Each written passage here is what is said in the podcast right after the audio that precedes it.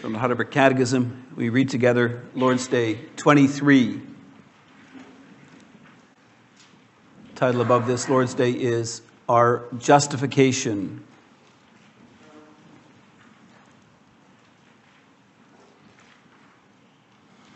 But what does it help you now that you believe all this, all that we've confessed in the 12 articles of our faith?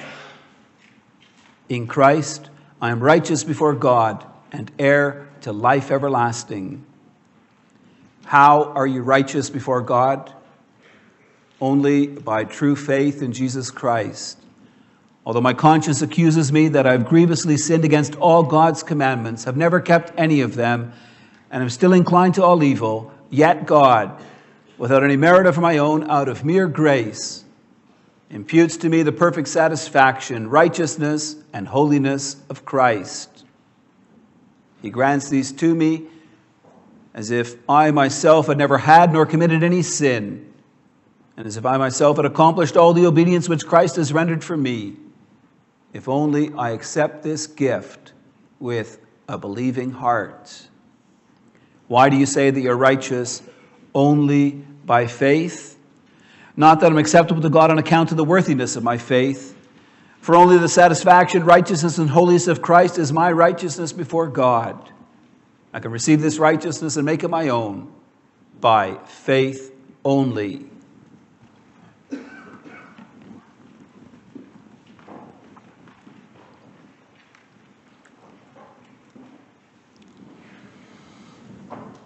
Loved congregation of our Lord Jesus Christ, have you ever noticed how hard we work at getting another person's approval?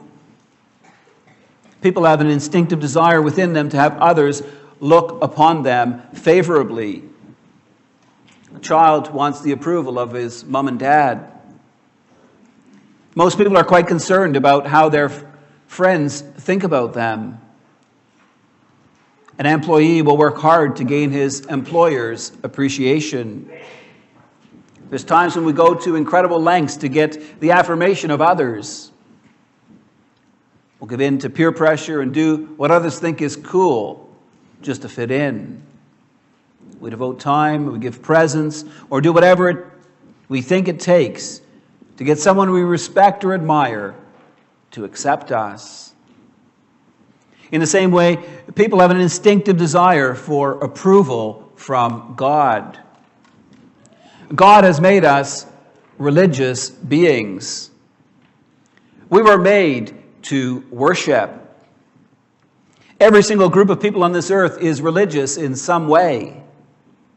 Either consciously or subconsciously, every human being is seeking the approval of God. God has put eternity into our hearts. But people often get diverted from worshiping Him. They serve created things instead of the Creator. Yet the fact that we were made, that we make various things into gods, shows our religious nature. It shows our need to worship. At root, we are dependent beings who seek validation, or acceptance, or approval from God. The central question every religion in this world is attempting to answer is how do we find God's approval? How do we come into the right relationship with God? Buddhism teaches the need to follow an eight step pathway to reach nirvana, the state of bliss. Islam has developed Sharia law, a fixed code of behavior all Muslims are to follow. Judaism teaches the need to live according to the law of Moses. Roman Catholics believe that through prayer and good deeds, they can contribute to their salvation. The thing that they all have in common is that these are all duty religions. You must do such and such and live in this and that way in order to be saved. Yet the Christian faith is different no matter how much we try, we can do nothing to make ourselves right with God again. Any attempt to earn or merit God's approval by good works is an attack on the gospel of grace. The Bible points to Jesus Christ and Him crucified. It points to the wondrous redemption Christ has earned for all who believe in Him. It teaches us to find God's approval not in what we do, but, what he, but in what Christ has done for us. We can make Christ and all His blessings our own by faith alone. I preach you the Word of God under the following theme God declares us sinful people righteous through Christ alone. To be declared righteous, we need to have a broken and contrite heart, to share in God's grace in Jesus Christ, and to make this our own by true faith. In our catechism preaching, we've spent the past months discussing the 12 articles of the Christian faith, also known as the Apostles' Creed. We've learned about God the Father in our creation, God the Son in our redemption, and God the Holy Spirit in our sanctification. Lord's Day 23 sums it all up by asking, But what does it help now that you believe all this? Is there any benefit to knowing God? What really does your faith do for you? Our catechism answers this question in a simple but profound way. It says, In Christ I am righteous before God and heir to life everlasting. In other words, there is great benefit to knowing God, to believing what He teaches in His Word. Believing in the good news of salvation has great effect. By faith, we're made right with God. We're restored to fellowship with Him. The result is we have life, not just now, but also eternally.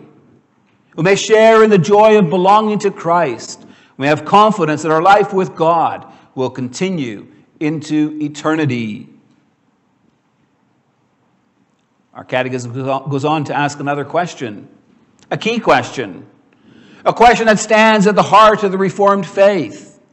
It asks, how are you righteous before God? By nature, we're all sinful people. In our thoughts and attitudes, our words and deeds, we sin against God all the time. And through our sins, we incur guilt. When you do something wrong, you deserve to be punished for it. And thus, in and of ourselves, we are not right before God. What our catechism is asking is how can we be made right with God? What's required for us to be restored in the right relationship with Him? How can we escape His wrath against our sins and be restored to His favor? That's what we hope to focus on this afternoon. One of the greatest obstacles to people being declared righteous by God is that they think they don't need this. Many people in the world are not conscious of the fact that they are sinners. They think that in and of themselves they're pretty good people. People will admit that they've done some things wrong, some things they're not proud of, things they'd rather not have repeated in public. But no one's perfect, you know. And besides that, they consider that if you evaluate the whole of their life, They've done more good than bad. And so, because they do not recognize their sins, they don't seek to be saved from them either. This type of thinking is not limited to the people of the world. God's own people often thought the same thing. We see this from our scripture reading. We read from Luke 7 about how Jesus went to Simon the Pharisee's house to share a meal with him. While Jesus was reclining at table, a woman who had lived a sinful life came in. She stood behind him weeping and wet his feet with her tears. She wiped them with her hair, kissed them, and she poured fragrant oil over them. Now, when the Pharisee who had invited Jesus to dinner saw all this, he was indignant. He thought to himself, if this man were a prophet, he would have known who and what sort of woman this is who's touching him for she is a sinner. our Lord knows Simon's thoughts. He tells Simon a story to explain to him the difference between him and this sinful woman. Jesus speaks about a moneylender who had two people who owed him a debt. One owed 500 denarii, the other 50. A denarius was what a laborer would earn as wages for a day. Now, when they had nothing with which to repay, he canceled the debts of both. Jesus asked Simon a question Which of them do you think will love him more? Simon answered, The one, I suppose, for whom he canceled the larger debt. Jesus told him he had answered correctly. And then, on the basis of this story, Jesus contrasts the difference between Simon and this sinful woman. Jesus points out that while Simon had not even provided water for him to wash his feet, a basic courtesy, the sinful woman has washed his feet with her tears and wiped them with her hair. While Simon gave him no kiss, a sign of welcome, this woman has not stopped kissing his feet since the time she came into the house. Simon had not poured any oil on his head, but the woman had poured fragrant oil on his feet. The bottom line is, is that while Simon wasn't much of a host to the Lord Jesus, this woman that he looks down on has shown forth her love for Jesus in a very special way. The question is why? Jesus explains.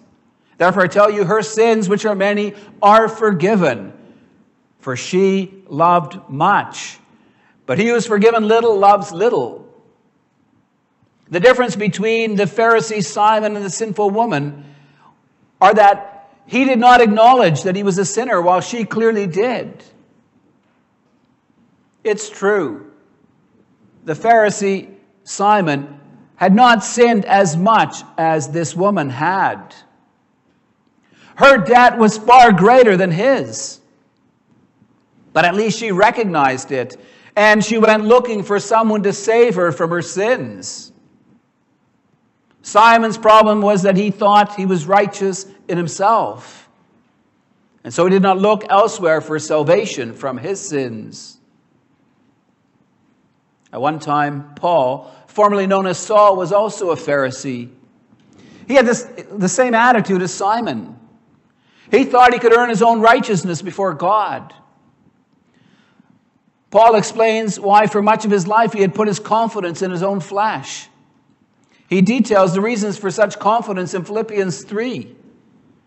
He explains he was circumcised on the eighth day of the people of Israel, of the tribe of Benjamin, a Hebrew of Hebrews, as to the law, a Pharisee, as to zeal, a persecutor of the church, as to righteousness under the law, blameless.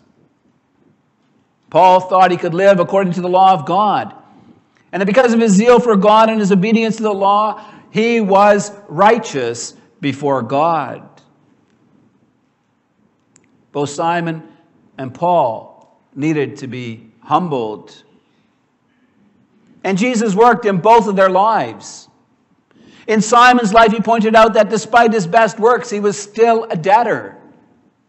He still owed the moneylender 50 denarii. At the end of his story, Jesus forgave the woman her sins but he did not forgive Simon. The woman grieved over her sins. She had a humble and a contrite heart, but Simon did not. He still had not come to terms with the fact he was a sinner.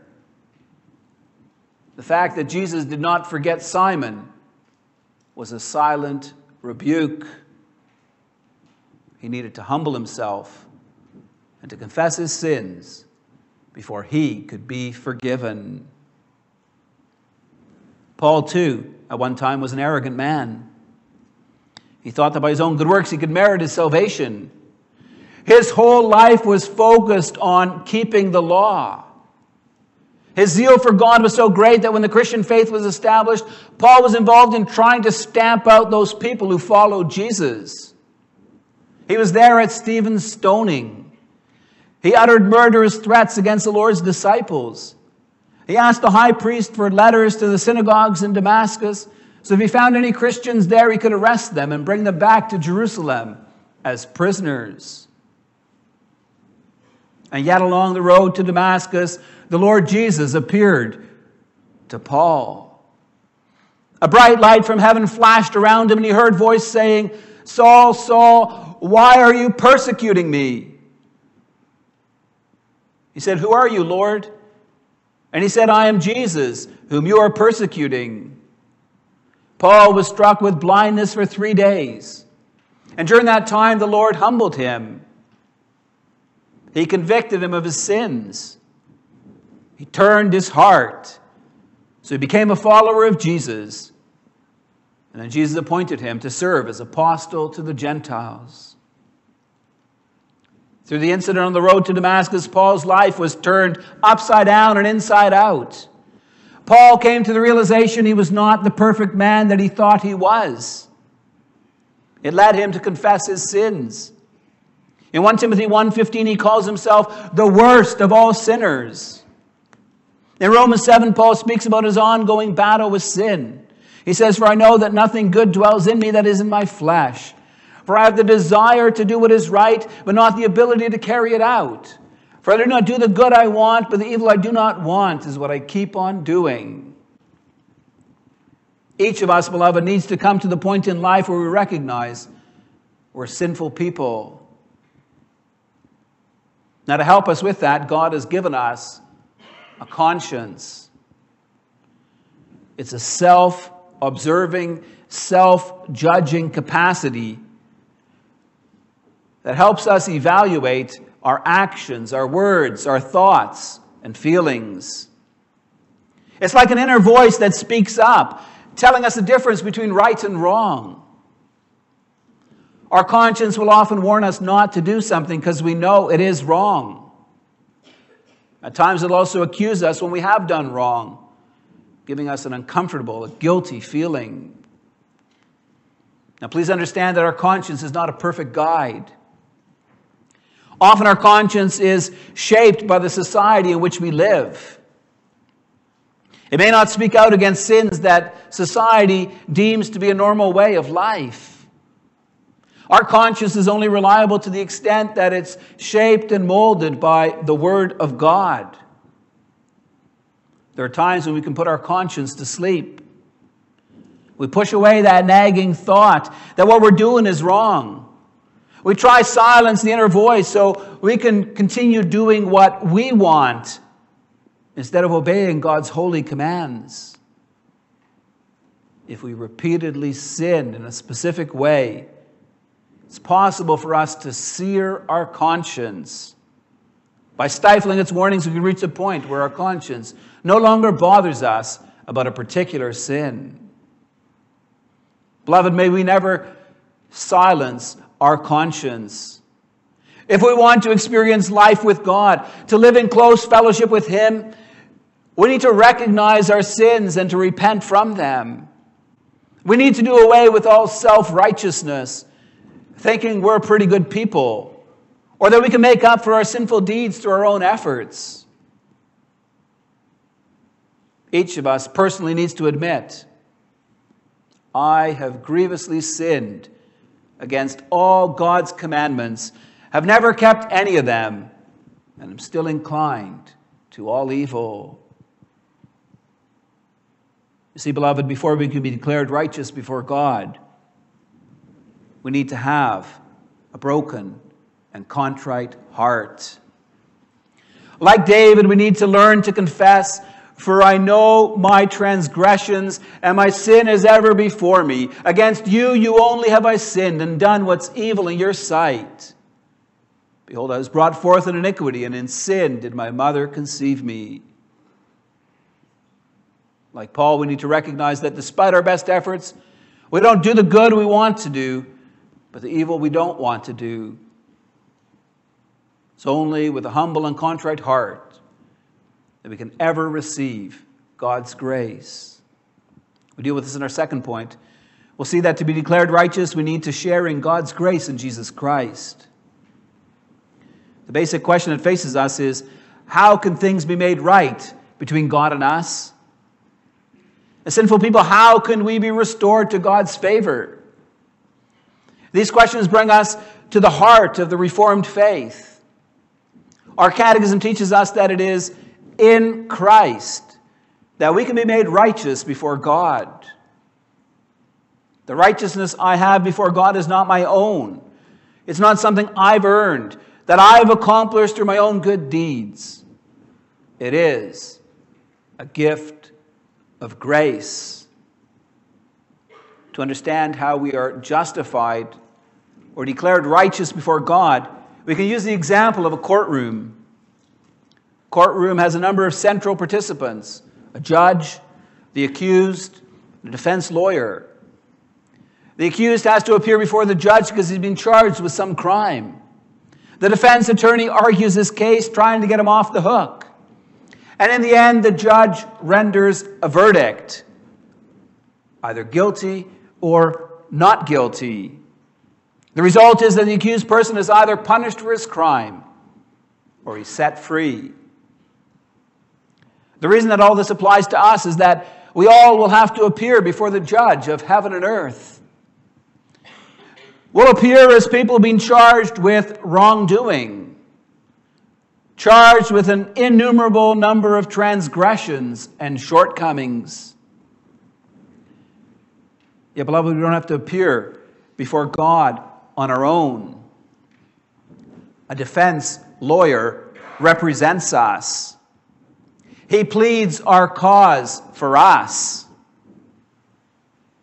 He doesn't say that we never did any of these things wrong, but that all our sins have been paid for by His blood.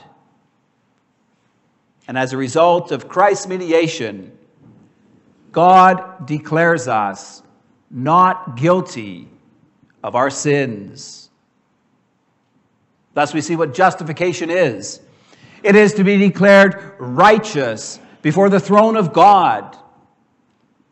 What we need to hear is that the judge of heaven and earth declares us not guilty of all our sins and shortcomings. How could that ever happen? Beloved, God declares us sinful people righteous through Christ alone. Paul writes in Romans 3 that a righteousness from God apart from the law has been made known. He says that we are justified by his grace as a gift through the redemption that there is in Christ Jesus. In Ephesians 2, Paul declares, For by grace you have been saved through faith. And this is not your own doing, it is a gift of God, not a result of works, so that no one may boast. It's only by God's grace in Christ that we are declared righteous before God. You see, beloved, Christ has accomplished our salvation for us. He came into this world as a sinless person. He lived a perfect life. He presented himself before God as a sacrifice for our sins. Jesus went the way of the cross, rejected by men, suffering great agony and shame. By doing so, Christ bore the wrath of God against our sins. With his body and blood, he has paid the price for our sins, so that God could declare us righteous and holy in him. Our catechism gives us a rich perspective on who we are in Christ.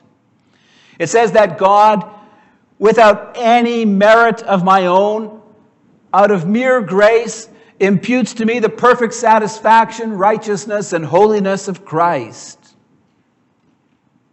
Note carefully that God credits us with the perfect satisfaction, the righteousness, and the holiness of Christ. In other words, Christ's payment is mine. Christ's righteousness, his uprightness, is mine. His holiness, His sinlessness is mine. How is that possible?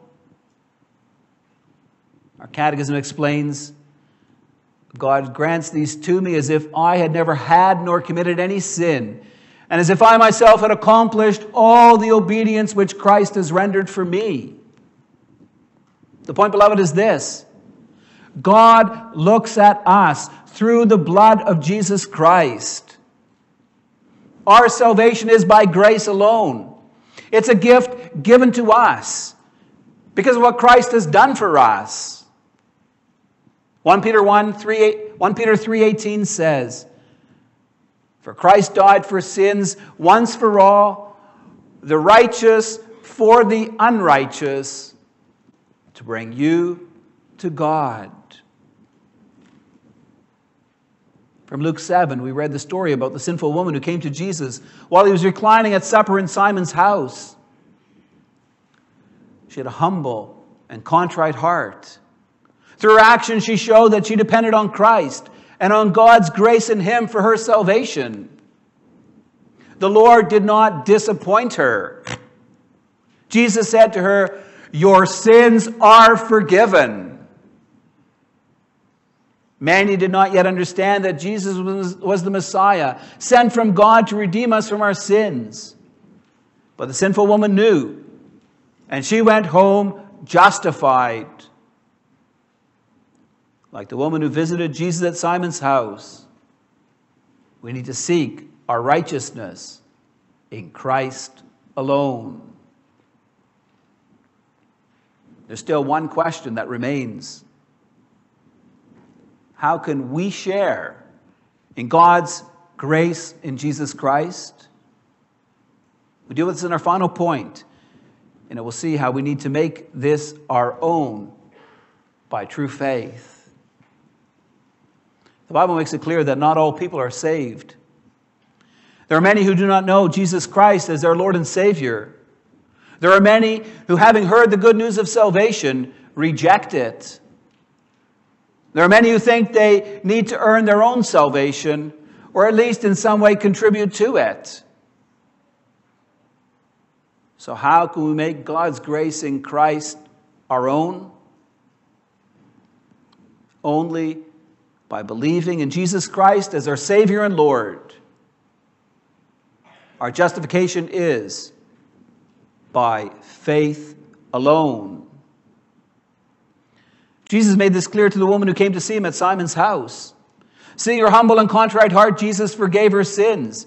He said to her, Your faith has saved you. Go in peace. This woman believed that Jesus was Messiah sent from God. She considered him able to restore her in the right relationship with God by atoning for her sins. It's because she believed that she was restored to communion with God Jesus indicates this by saying, Go in peace. Peace comes from being reconciled with God. It's the result when God is no, angry, no longer angry with you because of your sins. It comes when we're declared righteous through Christ alone. In his life, the Apostle Paul also came to the realization that the only way to sharing God's righteousness is by faith in Jesus Christ. Becomes one of the central points that, call, that Paul communicates in his letters to the churches. In Romans 1:17 Paul says, "For the gospel, for in the gospel the righteousness of God is revealed from faith for faith, as it is written, the righteous shall live by faith." In Romans 3 verse 28, which we read together, Paul concludes For we hold that one is justified by faith, apart from works of the law. So we see that faith is the means by which we may share in Christ and in his righteousness. Beloved, every week you hear the glad tidings of salvation proclaimed to you. You know the basic message of the gospel that Jesus Christ suffered and died on the cross to pay for your sins, that he rose from the dead so you can share in the new life He gives. The question is do you believe this? Do you come before God with a humble and contrite heart, confessing your sins, acknowledging your guilt?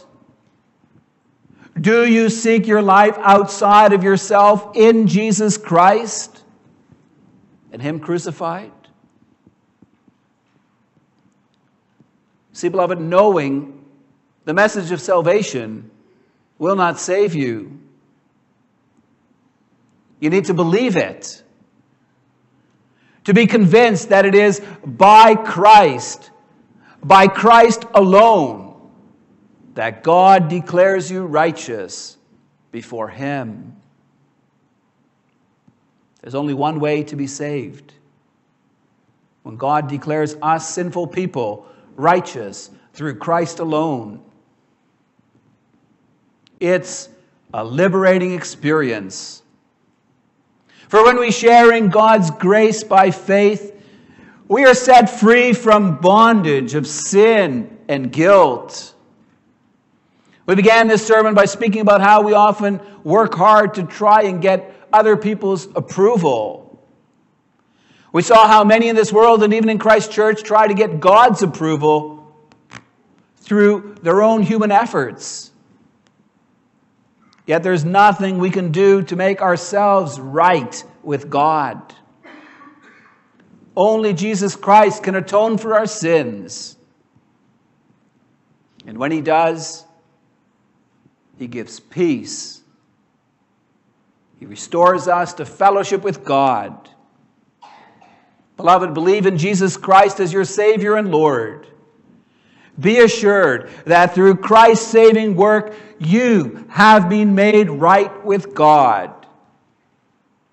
That you may go forth into this new week, experiencing the peace that comes from God. Amen.